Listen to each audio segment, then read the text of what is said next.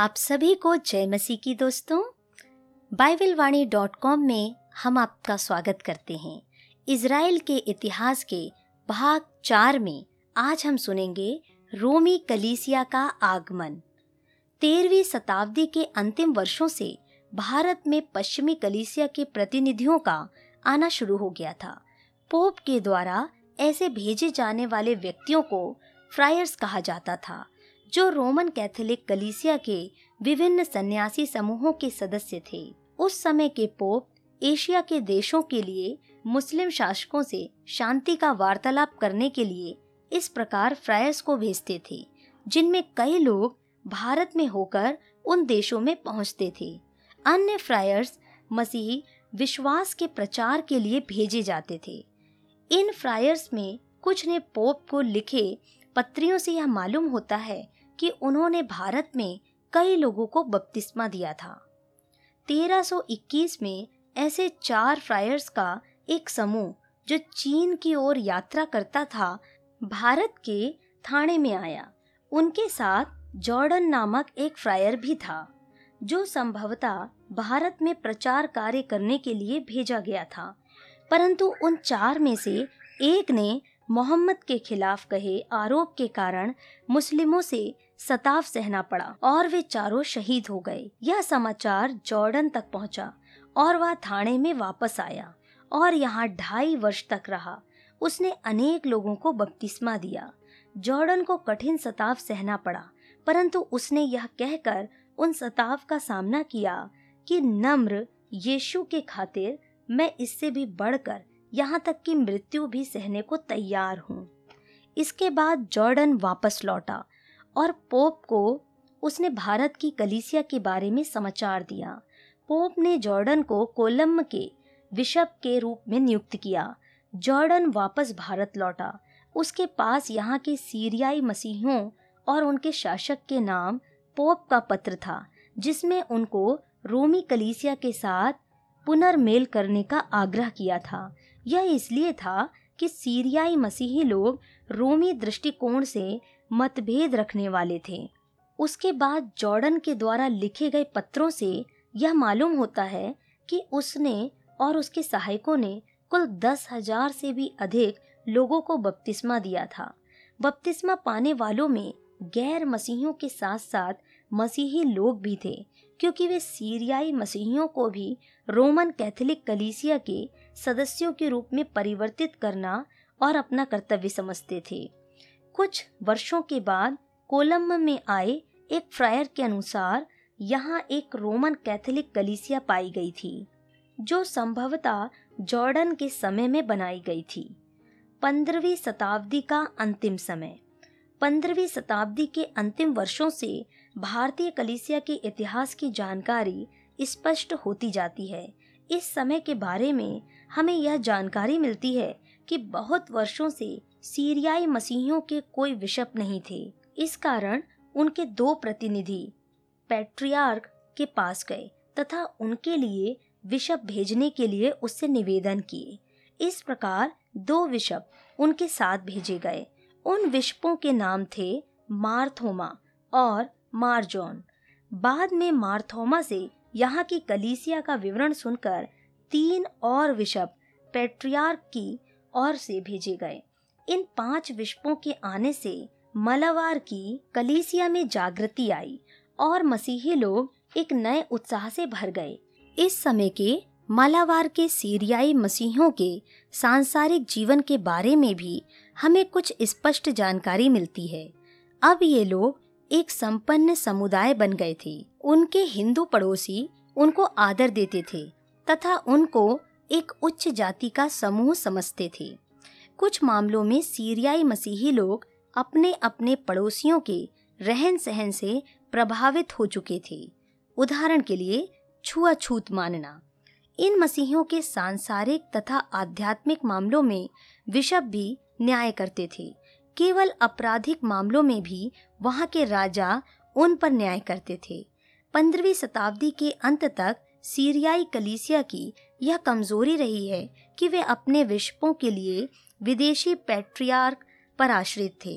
इस कारण से वे हमेशा बिना चरवाहे के भेड़ों के रूप में रहने के खतरे में बने रहते थे। उनकी कलीसियाई भाषा भी विदेशी थी। पुर्तगाली काल। सोलहवीं शताब्दी में पुर्तगाली लोग व्यापार केंद्र स्थापित करने के लक्ष्य से भारत आए। चौदह सौ अंठानवे पुर्तगाली व्यक्ति वास्को डी गामा ने समुद्र के मार्ग से भारत पहुंचने के लिए एक नया रास्ता ढूंढ निकाला। इसके पश्चात पंद्रह सौ से व्यापार के लक्ष्य से पुर्तगाली जहाज भारत में आते रहे। उन्होंने गोवा पर कब्जा कर लिया और उसको अपना एक मुख्य व्यापार केंद्र बनाया। उन्होंने गोवा के अलावा क्षेत्र के अन्य स्थानों में भी व्यापार केंद्र स्थापित किए। हालांकि पुर्तगालियों के भारत आने का प्रथम उद्देश्य व्यापार करना था, परंतु उनका एक और उद्देश्य यह था कि वे मसीहत को फैलाएं, क्योंकि इस प्रकार की आज्ञा और अधिकार पुर्तगाली राजा को पोप से प्राप्त हुई थी। इस कारण से जब पुर्तगाली व्यापारी लोग भारत में आते थे, उनके साथ याजक और फ्रायर्स भी होते थे जो मिशन कार्य के लिए भेजे जाते थे। पुर्तगालियों के समय में मसीहत को फैलाने के कार्य फ्रायर्स के द्वारा और पुर्तगाली सरकार की ओर से होते थे।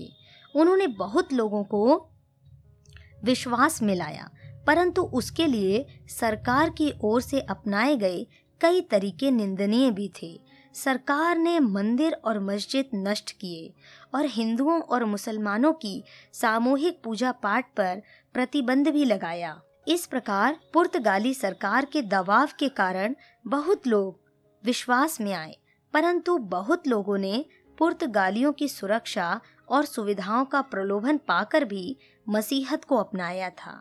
उदाहरण के लिए दक्षिण भारत के परावा जाति के लगभग बीस हजार लोगों को पुर्तगालियों ने अच्छी सुविधाओं और सुरक्षा का प्रलोभन देकर बपतिस्मा दिया, परंतु इस विश्वासी लोगों को इसके बाद मसीही शिक्षा या अनुशासन नहीं दिया गया। पुर्तगालियों और भारतीयों के बीच हुए मिश्रित विवाहों के द्वारा भी भारतीयों को मसीही बनाया गया, लेकिन वे भी केवल नाम मात्र के मसीही रहे।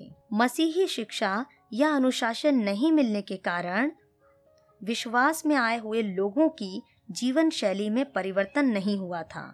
पुर्तगाली शासकों का भी जीवन सांसारिकता और आलसीपन से भरा हुआ था। Francis Xavier. Francis Xavier Spain का एक कुलीन परिवार का सदस्य था। वह यीशु समाज नामक रोमन कैथोलिक कलीसिया के एक सन्यासी समूह का सबसे पहले सदस्यों में एक बना। पुर्तगाली राजा के आग्रह या विनती और पोप की आज्ञा से फ्रांसिस जेवियर सन पंद्रह सौ बयालीस में भारत में एक मिशनरी बनकर आया।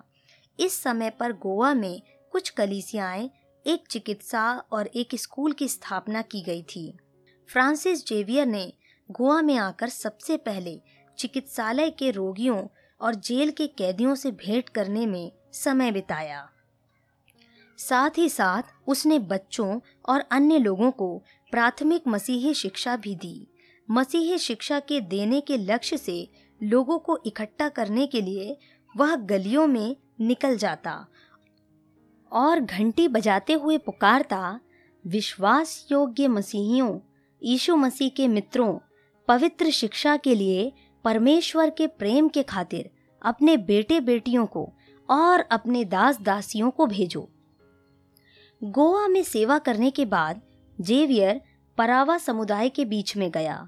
इन लोगों की भाषा तमिल थी जो जेवियर नहीं जानता था, इसलिए उसने पुर्तगाली और तमिल दोनों ही भाषाएं जानने वाले कुछ व्यक्तियों की मदद से प्रार्थनाएं, विश्वास वचन, दस आज्ञाएं आदि को तमिल में अनुवाद किया। फिर गोवा में जैसे उसने किया था वैसे ही यहाँ भी घंटी बजाते हुए लोगों को इकट्ठा किया और वे प्रार्थनाएं और अन्य अनुवादित बातें सिखाईं। उसने यह निश्चय किया कि वे लोग यीशु मसीह में और विभिन्न मसीही सिद्धांतों पर विश्वास कर चुके। उसके बाद उसने उन्हें मसीही जीवन की व्यवस्थाओं के बारे में बताया। इन शिक्षाओं के बाद जो लोग बपतिस्मा पाना चाहते थे उनको जेवियर बपतिस्मा भी दिया। इस तरीके की सेवकाई को दोहराते हुए जेवियर कई गांवों में गया। हर एक गांव को छोड़ने से पहले उन्हीं लोगों के बीच से शिक्षकों को नियुक्त करता था ताकि उस गांव का सेवा कार्य रुक ना जाए। मिट्टी और घास फूस वाले साधारण आराधनालय बनाए गए जिनमें लोग प्रार्थना और शिक्षा के लिए बड़ी उत्सुकता के साथ आते थे, क्योंकि इस प्रकार का एक पासवानी देखभाल उनको पहली बार मिल रहा था, जो बड़ा ही आनंद का अनुभव था। परंतु लोगों की पुरानी आदतें जैसे पियक्कड़पन, झगड़े इत्यादि जल्दी नहीं छूटती थीं, जो कई बार समस्या खड़ी करती थी। जेवियर के अलावा और भी रोमन कैथोलिक मिशनरी भारत में आने लगे थे। यीशु समाज मिशनरियों के कार्यों का लेखा जेवियर करता था। जेवियर तथा उनके साथियों के द्वारा तटीय क्षेत्रों में उस काल में जो कार्य हुए, उसके परिणाम स्वरूप आज भी दक्षिण भारत के तटीय क्षेत्रों में रोमन कैथोलिक मसीह की उपस्थिति पाई जाती है। भारत आने के बाद जेवियर आसपास के अन्य देशों में भी मिशन कार्यों के लिए भी गया।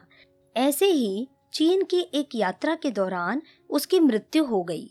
जेवियर का शव गोवा में लाया गया, जहां उसके नाम का कलीसिया भवन आज भी स्थित है। भारत आने के मात्र दस वर्ष बाद ही जेवियर का देहांत हो गया। वह एक स्थान में कभी भी दो या तीन वर्ष से ज्यादा नहीं ठहरता था। फिर भी मसीहियों के जीवन को सुधारने और कलीसिया स्थापना करने के लिए उसने कठिन परिश्रम किए। सेवकाई के प्रति दर्शाया गया समर्पण के कारण फ्रांसिस जेवियर की पौलुस के साथ तुलना की जाती है। पुर्तगालियों के समय में भारत में हुए मसीहियों कार्यों के लाभ भी थे और हानि भी थे। लाभ ये हुआ कि मसीहत भारत में फैलने लगी। हानि की बात यह थी कि उन दिनों से लेकर मसीहत को पाश्चात्य और उनके अनुचरों का धर्म माना जाने लगा। मसीहत को जिन भारतीयों ने स्वीकार किया, वे लोग निम्न जाति के लोग थे, जिनमें ज्यादातर लोगों ने पुर्तगालियों की सुरक्षा के प्रलोभन के कारण ऐसा किया था। इस प्रकार मसीहत के प्रति एक नकारात्मक तस्वीर भारतीयों के मनों में, खासकर उच्च जाति हिंदुओं के मनों में जम गई, जो आज भी बनी हुई है। यीशु समाज मिशनरियों के अन्य सेवा कार्य। बादशाह अकबर पर मसीहत का प्रभाव। फ्रांसिस जेवियर के भारत आने के पश्चात बड़ी संख्या में यीशु समाज मिशनरी यहाँ आए और विभिन्न स्थानों में उन्होंने कार्य किया। गैर मसीहियों के बीच में भी उनका कार्य सक्रिय रूप से चलता रहा।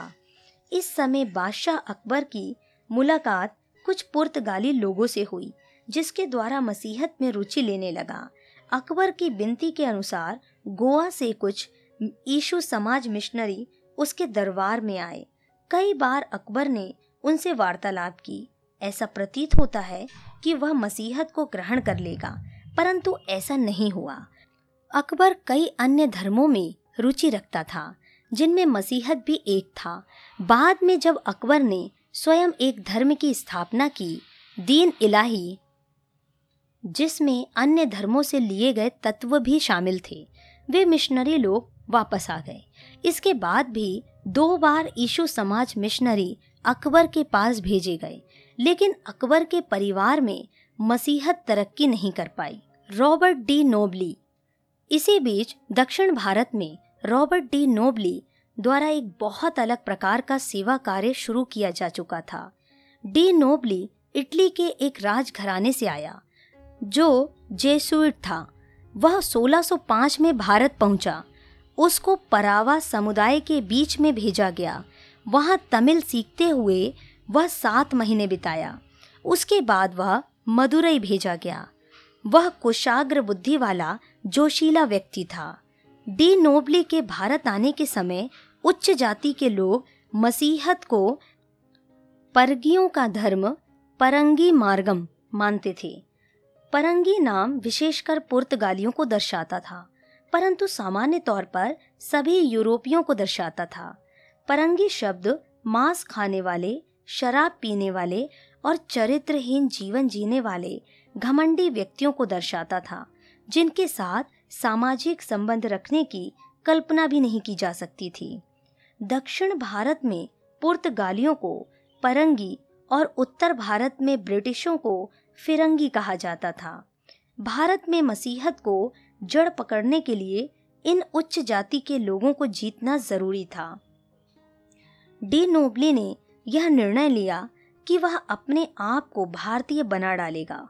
एक राज परिवार का सदस्य होने के कारण उसने अपने आप को एक क्षेत्रीय के समकक्ष होने को दावा किया। क्योंकि वह एक याजक था, उसने अपने आप सन्यासी गुरु के रूप में लोगों के सामने प्रस्तुत किया। उसने एक ब्राह्मण को अपना रसोइया रख लिया तथा भारतीय शैली से रहने लगा। डी नोबली ने अपने जोगे को बदलकर भारतीय सन्यासी का वस्त्र पहनना शुरू किया, चमड़े के जूतों को खड़ाऊ में बदल दिया और वह एक गंभीर सन्यासी बन गया। एक छोटा सा मिट्टी का घर बनाया गया और इस मठ में वह एक गुरु के रूप में रहने लगा। वह चावल, साग सब्जी, फल आदि लेता था और दिन में केवल एक बार भोजन करता था और बहुत कम बाहर आना जाना करता था। विदेशी सन्यासी के बारे में सुनने पर बहुत लोग उससे मिलना चाहते थे, लेकिन शुरू में वह लोगों से आसानी से नहीं मिला। नोबली एक मंच पर बैठा था और तमिल में अपने सुनने वालों से बातचीत करता था।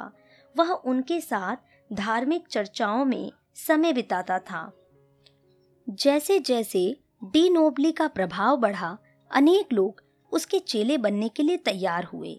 इस बीच उसने एक हिंदू पंडित की सहायता से संस्कृत वेदों से कुछ श्लोक भी सीख लिए, जो ब्राह्मणों से बातचीत करने के लिए उसके सहायक बने। नोबली के इस प्रयत्न के द्वारा उच्च जातियों से कई लोग विश्वास में आए।